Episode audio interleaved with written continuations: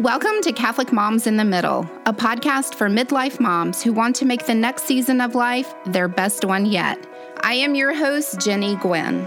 You might find yourself transitioning into a new phase of life as your children become more independent or leave the nest. Mama, I am here to tell you that your life isn't over. You simply have new opportunities ahead of you. After years of pouring your heart and soul into raising your family, it is your turn to reconnect with yourself. In this podcast, we will talk about the joys and challenges of midlife. You will be inspired to rediscover your God given purpose or to dust off old dreams and make them a reality. You'll learn how to navigate relationships with your adult children, to reconnect in your marriage, or focus on your health by being more active or finally losing the weight you've struggled with for years. Whatever this next season of life brings, this podcast will equip and encourage you to be happy, healthy, and holy.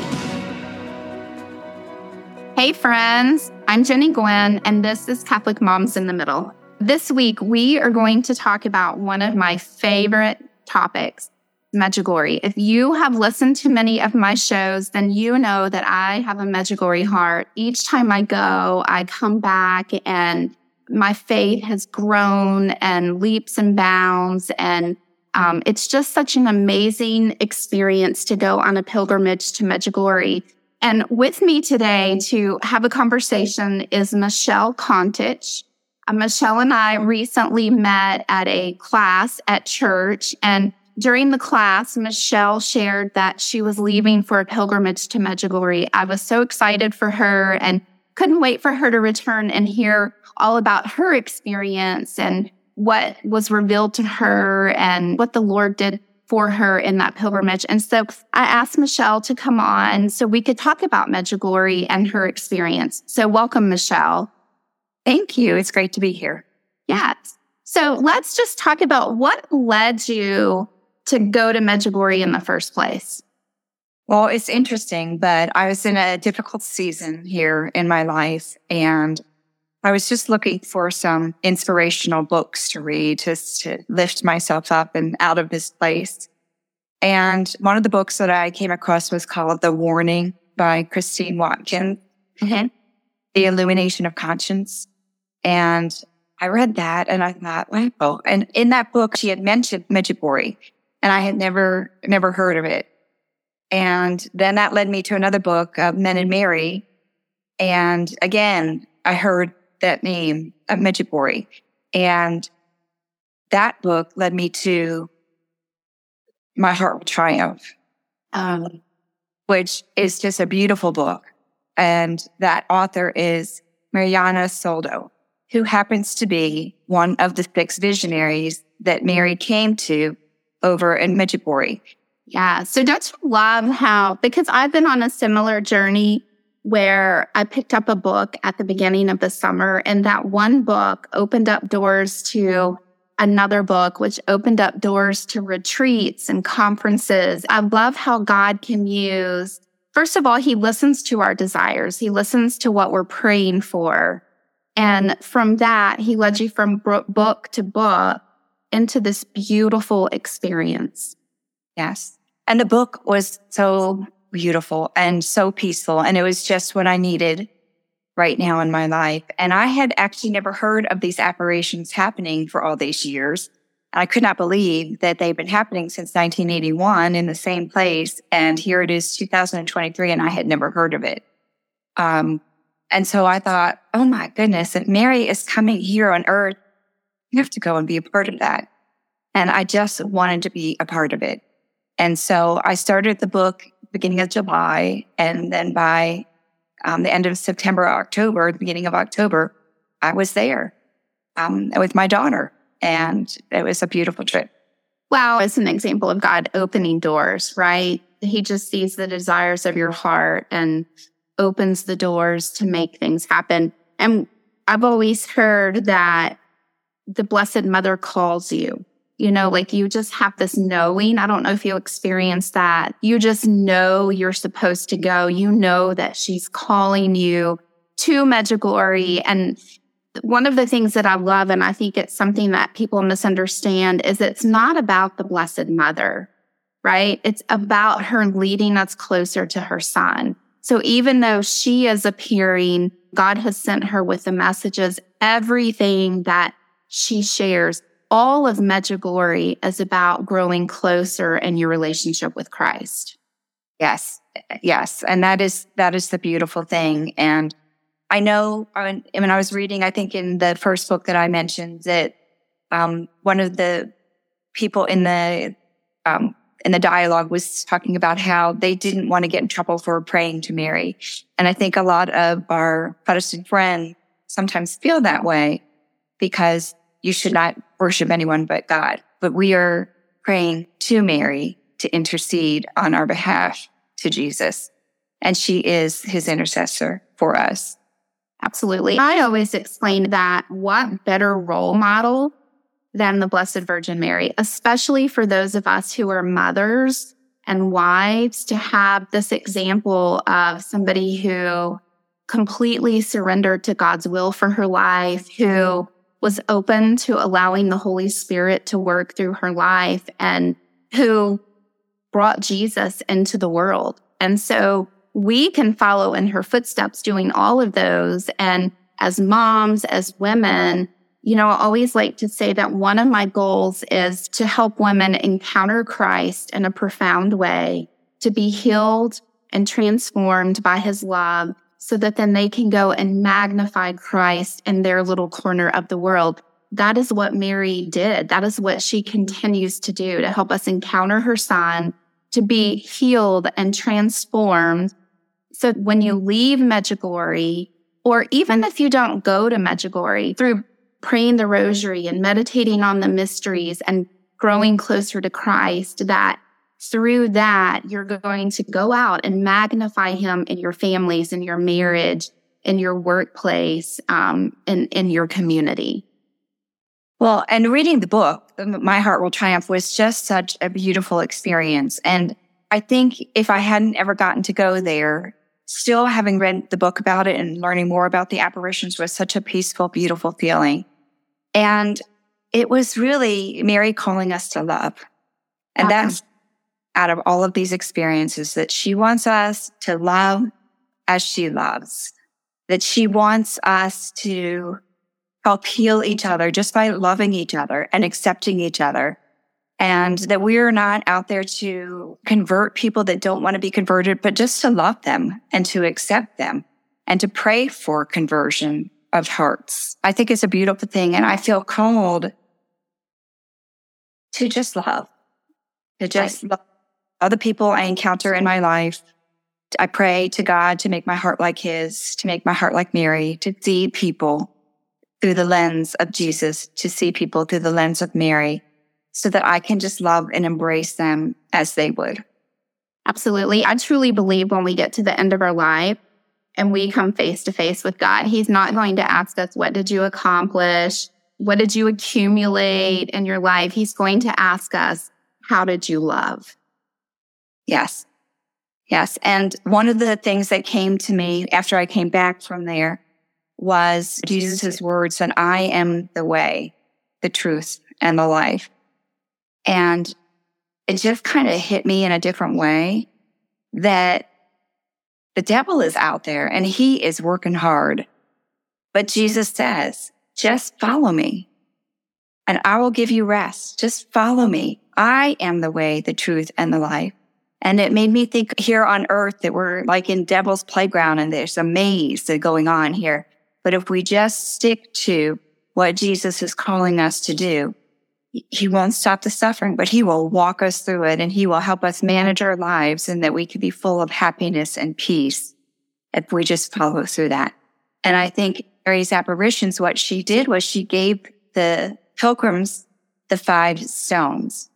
And my way of seeing this is that she's calling people to Jesus to, under, to understand him as the way, the truth, and the life by if you follow these five stones.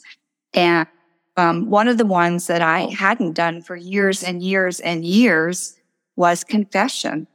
And um, that is just a terrifying thing for me and maybe for a lot of people. And I remember um, going to confession when I was eighth grade and making those confessions and not feeling good about it, but really feeling just overwhelmed when you have to put out what you have done and share all those bad things, all the sin that's in your heart and in your mind and in your actions. But going to confession, she calls us to go monthly, which I just couldn't imagine. So I tried to start doing that. And I think since I've read this book in July, I've probably been to confession eight or nine times by now. And it gets easier. And I will tell you, one of the things that was really, really hard was that examination of conscience. Mm. And spent a lot of time on that. And actually what I did was I, I pulled up my notes app in my iPhone and just started making a list of things that came to me for days and days and days. And I prayed about it and just really mm-hmm. wanted to be sure that I was getting everything that I could possibly think of. And then once I had a good list, I went to confession and I went through that list and it was so painful and it was so hard. And the priest was so loving and caring and forgiving and gave great advice. The next week I wanted to go back to confession again. Not that my sins weren't forgiven, but there's always things and opportunities coming at me that I will sin. And so going back into confession again, it was a much lighter load and it was so much easier and it wasn't as long of a list. And so just continuing that process over time, I just want to have that pure heart so that I can love like Jesus and Mary. Absolutely. Through confession, you come to understand it's such a beautiful sacrament that we can overlook because looking at your faults and looking at your sins and all the ways that you fall short, we tend to beat ourselves up. But that's not what the sacrament is about. It's a sacrament of healing. It's a sacrament where Christ wants to restore us. And you're, you're so right. When you go to confession, it's like this load is lifted off of you. And it's when you walk out of the confessional, for me, sometimes I haven't realized how much I was weighted down by those sins or those, you know, those habits that weren't in, weren't aligned with God. And so I love, I was shocked the first time I went to Medjugorje. You know, it's the confession capital of the world and the fruits that come out of confession are amazing. It was just amazing to see the amount of priests who were eager um, to offer confession and the amount of people who stood in line and waited and waited so that they could go to confession. That was one of the most beautiful things about Medjugorje is that there were so many people wanting to do all of it. They wanted to experience confession. They wanted to experience the Holy Mass the church was so full. There was no room for, for anybody else to squeeze into it. Every aisle was full. Every inch of space was full. And people would just kneel on the tile and offer their hearts to Jesus and celebrate the mass with them. The faith that was there, hearing all the pilgrims pray the rosary, which is another one of the five stones, as is the Holy Mass, but hearing them all pray it in their native languages and knowing that here we were all worshiping the same God and praying to Mary to intercede on our behalf in whatever language was our home language. It was a beautiful, beautiful vision. I love hearing all of the different languages. I get chills thinking about that now. Yes, I, and that was great. And I will tell you, the last night that we were there, we happened to be there for an apparition. Mm. Um, that was amazing. And there were so many people there. I mean, I wanted to say thousands of people on Apparition Hill. And they were all praying in their languages. And so, just like you said, you just heard the rosary in all of these different languages. And then everybody was trying to come together to say it together, which was beautiful as well. And some of us couldn't, couldn't quite get there, but we were all still trying, which I do believe is one of the things that we are called to do because we're always going to come up short, but we just need to keep on trying. I have the prayer that Mary prayed over us that night at the apparition, and it was just so beautiful. And I'd like to share it with you. Absolutely. She said, Dear priests And dear friends of Christ, also today, I desire to briefly describe tonight's meeting together with Our Lady. Also today, Our Lady came to us joyful and happy, and she greeted all of us with her motherly greeting. Praised be Jesus, my dear children.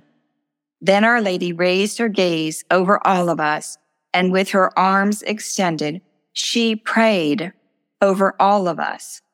She prayed especially over you, the sick, present, and you, the priest. Then Our Lady, for a longer while, was especially praying for the firm faith of priests, for perseverance of priests, and holiness of priests. Then Our Lady blessed us with her motherly blessing and blessed all of us. I then recommended to her all of you, your needs, your intentions, your families, and in a special way, all of you, the priests who are present and the sick. After that, Our Lady continued for a while to pray over all of us. And she left that in that prayer in an illuminated sign of the cross with a greeting, go in peace, my dear children. That's absolutely beautiful. Unbelievable to think that we were at a place where Mary came and prayed. Although I know she does that wherever she is and has all of us in our hearts. For somebody to be able to receive that and to be able to give that back to us in words is a true blessing. Absolutely. So when you you felt called to go over there and you said that you know you mm-hmm. reached for those books, you were going through a difficult time and and just looking for some strength and encouragement. Mm-hmm. What were you mm-hmm. hoping to find when you went to Medjugorje? one of my prayers was for my family. And I really was hoping that God would hear my prayers and know how much I want to dedicate myself to Him and just be there for my family, be in the midst of us. That was my biggest hope. Yeah. And then when you got there, did you find what you were looking for?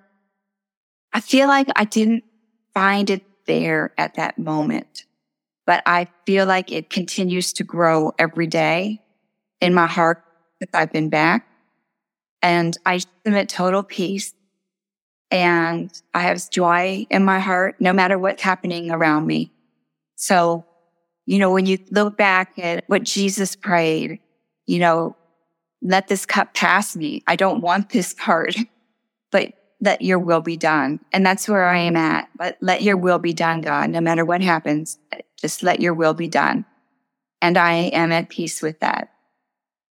That's one of the things when I've gone to Medjugorje before, it's the sense of peace that you have when you're there. And because the way of life is so different than the way we live here, it's very mm-hmm. much Christ focused. It's all about going to mm-hmm. mass and confession, which is the reason that you're there. But the people in the village even live that life. Their life revolves around the church and their faith. And, you know, every time I go and have that sense of peace, I always want to bring it back with me. That's what I want to bring back into my family and, and in my environment, that sense of peace.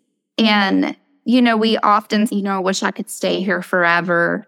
But, you know, I think we're called to go over and see what it's like when your life is focused on Christ. Because mm-hmm. we can bring it back into our lives where there's the uncertainty and the chaos and, you know, everything going on in the world. And that sense of peace is still available to us in the midst of our everyday life. Absolutely. And that is what we need. We need that peace. And I know Mary wants us to be at peace. One of the quotes in the book that I absolutely loved was that when they had their apparitions, they would look at Mary and say, you are so beautiful. How, how are you so beautiful? And she would say, I'm beautiful because I love. If you want to be beautiful, then love. And that's what I bring back with me is that I just want to love God's people, all of them. Right. Well, and today the gospel reading was love the Lord your God with all your heart and soul and love your neighbor as yourself, that's what happens in Medjugorje, right? That's the message of Medjugorje is loving God with your whole entire being. So then you can love others with that same love. And how do we bring that here? Because we need that here more than ever. Now that you've come back, how do you magnify that love? What have you found yourself maybe doing differently than before you went? Well, I've never done a podcast before. That's a good one. I brought back gifts of the rosary for people that I felt like had really been part of this journey with me. And I wanted to include them in it. And it's just given me a chance to talk to them about the place, about Medjugorje and about the blessings that are there and about how Catholicism is just so strong and amazing and beautiful. And people aren't like, oh, it's Sunday. I've got to go to church, but it's, it's the church is open. There's a mass. Let's, let's go. And it was any day of the week. Such joy for celebrating Jesus.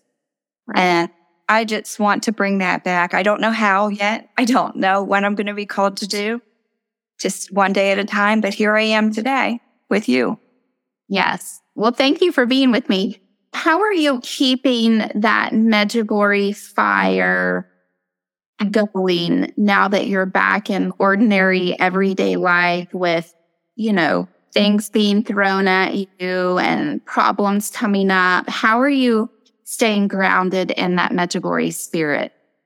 Well, I am trying to live the five stones, which. Will you tell us the five stones for people who may not know them?